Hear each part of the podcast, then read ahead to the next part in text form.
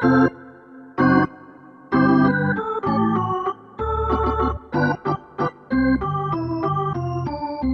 Giants fans, and welcome to the San Francisco Giants edition of the For the Fans, By the Fans podcast, where we bring you a weekly dose of all things San Francisco Giants baseball from the fans' perspective.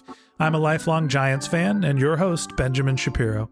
As the Giants sit at one game over 500 in third place in the NL West and two games behind in the wild card race, we welcome a very special guest to the pod.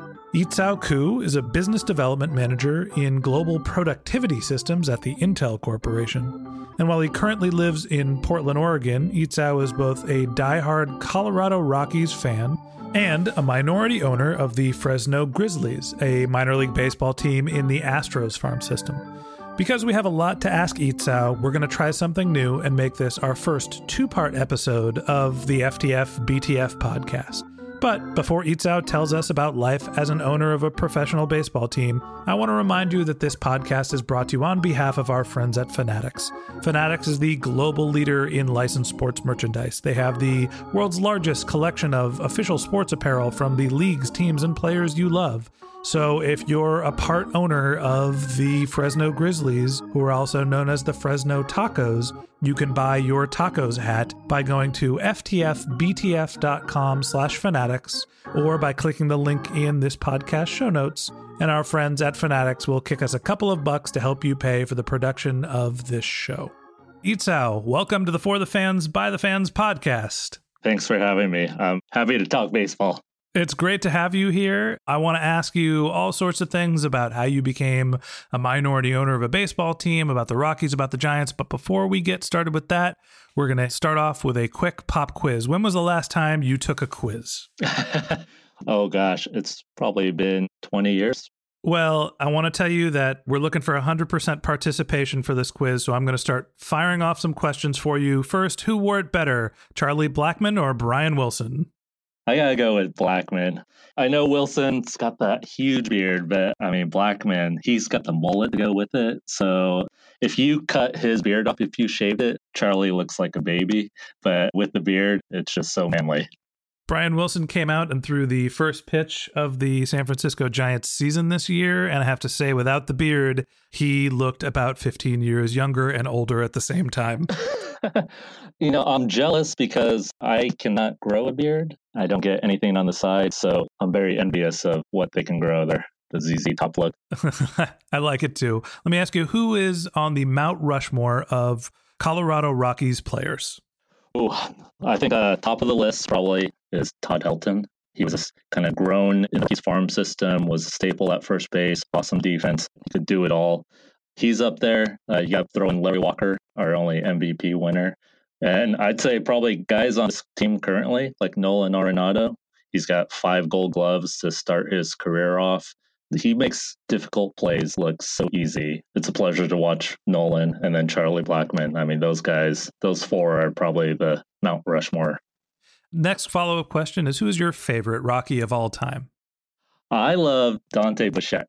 The reason why I love him is he was an awesome hitter. He came through in the clutch a lot of times. One of my favorite memories is when they opened Coors Field. It was a 13 inning extra inning game, and he had the walk off hit to win the game. And he was always an adventure in the outfield. He wasn't known for his defense, so occasionally he'd have the error, but he'd always make up for it with the bat. Can you name the player that played for both the Giants and the Rockies who hit the longest home run in AT&T Park history? Jeez, uh, is that Ellis Burks? It is not. It is Andres Galarraga. Galarraga played for the Giants? Galarraga played for the Giants for a heartbeat, and he hit a ball that was probably 475 feet on the way to the baseball glove, which is 501 feet away from home plate. So he was the closest to ever hit the glove and hit the longest home run in AT&T Park history. El Gato Grande, the big cat. Yeah. Yeah. Because I remember him going to the Braves after the Rockies, and he had a few good years there. But okay, I learned something new. It was definitely later on in his career. How long did the farthest home run ever hit at Coors Field travel, and who hit it? In a game, or because uh, they had the home run derby there? In a game. I think McGwire almost knocked it out. Was it Mark McGwire? It is Mike Piazza. Okay. And the story behind this home run is that it was deemed a 496 foot home run as it was hit by the scoreboard operator in Colorado. And then after the game, ESPN upgraded the home run to 515 feet, and other sites have it as far as 540 feet. So that's not just a bomb, that's a nuclear bomb. Yeah. You know, some of those projections, you look at those and you're like, no way is it that long or that's not far enough. I always find it interesting how they calculate the launch angles and everything now. But back in the day, people, I think, were just guessing. Yep. I think that's 500. I think that there was a little like, we don't want to say we gave up a 500 foot home run. So let's just call that one 496. yeah, exactly. So, as a part owner of the Fresno Grizzlies, do you have access to the t shirt gun? no, I do not have access, and nor would I want that.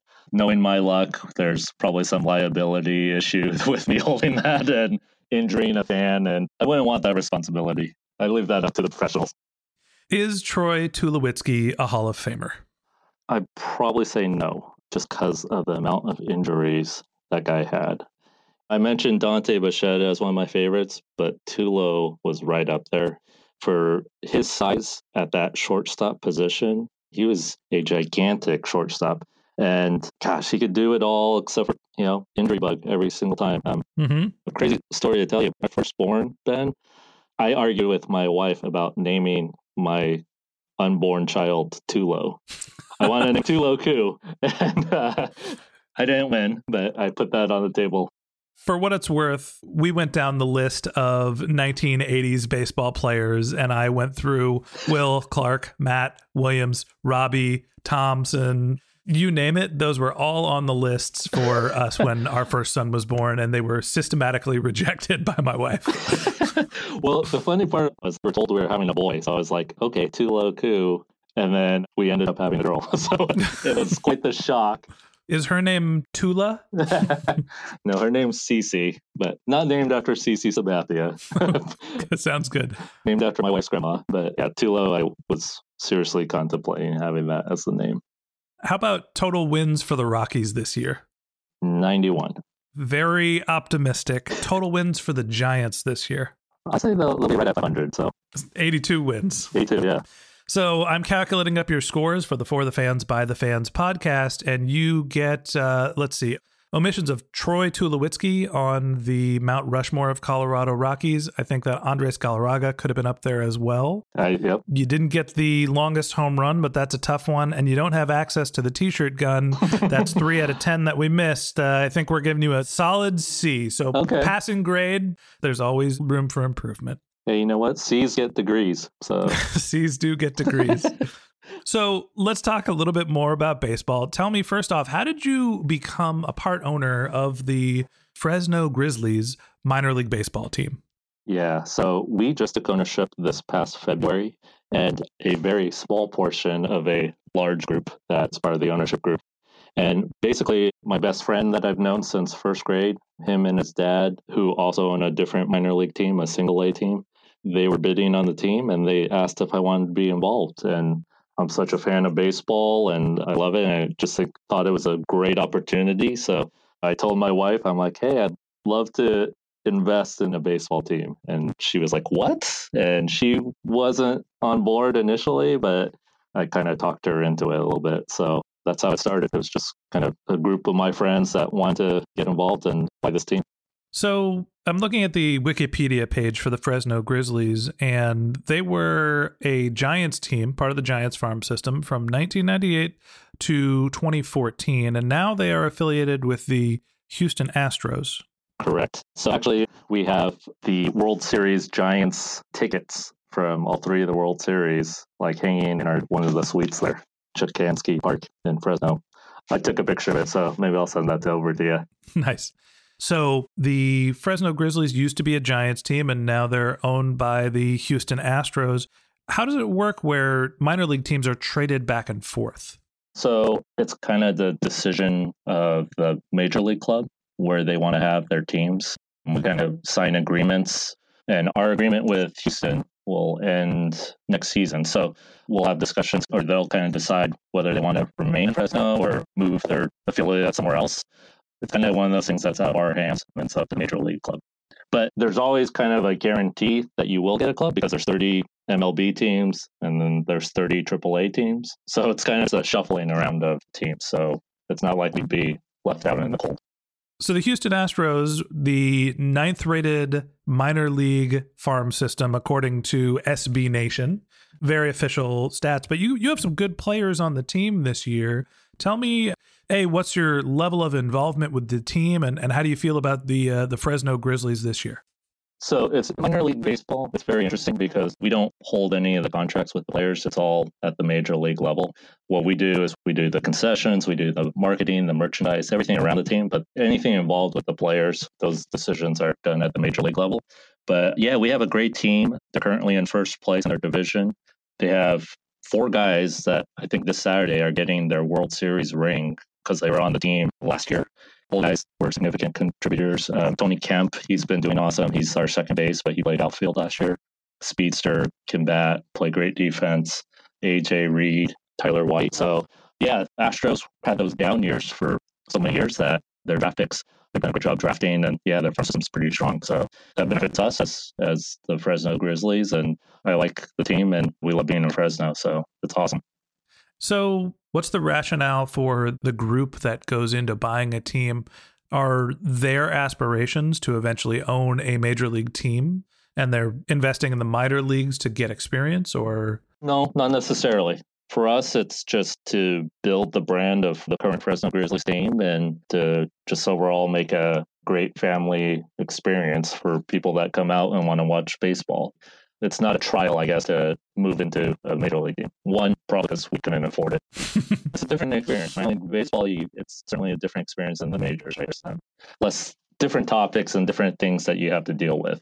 We don't necessarily have any control over the players, like who comes to Fresno, who doesn't, especially like on rehab assignments. That's not any decision that we have. We don't have any say in that. So for us, it's just operating the business and making sure we're running it well.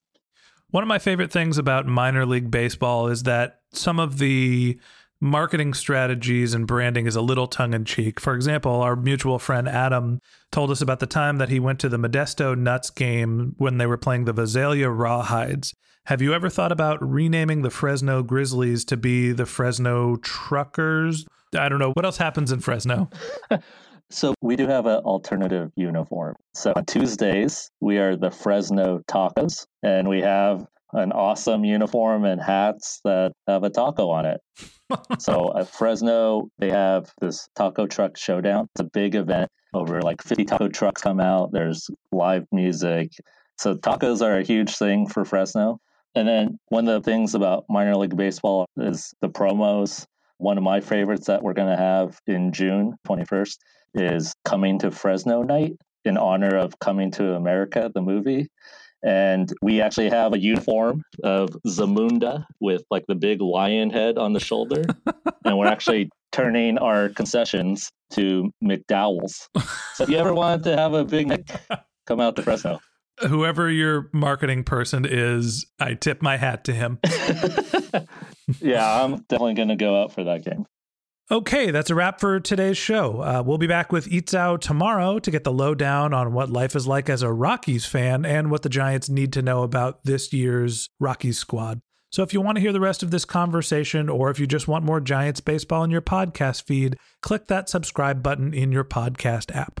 Thanks again to our friends at Fanatics. Don't forget that if you're going to go buy your Giants gear, your Fresno Grizzlies gear, or even your Rockies gear, click the link in our show notes or go to ftfbtf.com slash fanatics, and the team at Fanatics will kick us a couple of bucks to help for the production of the show.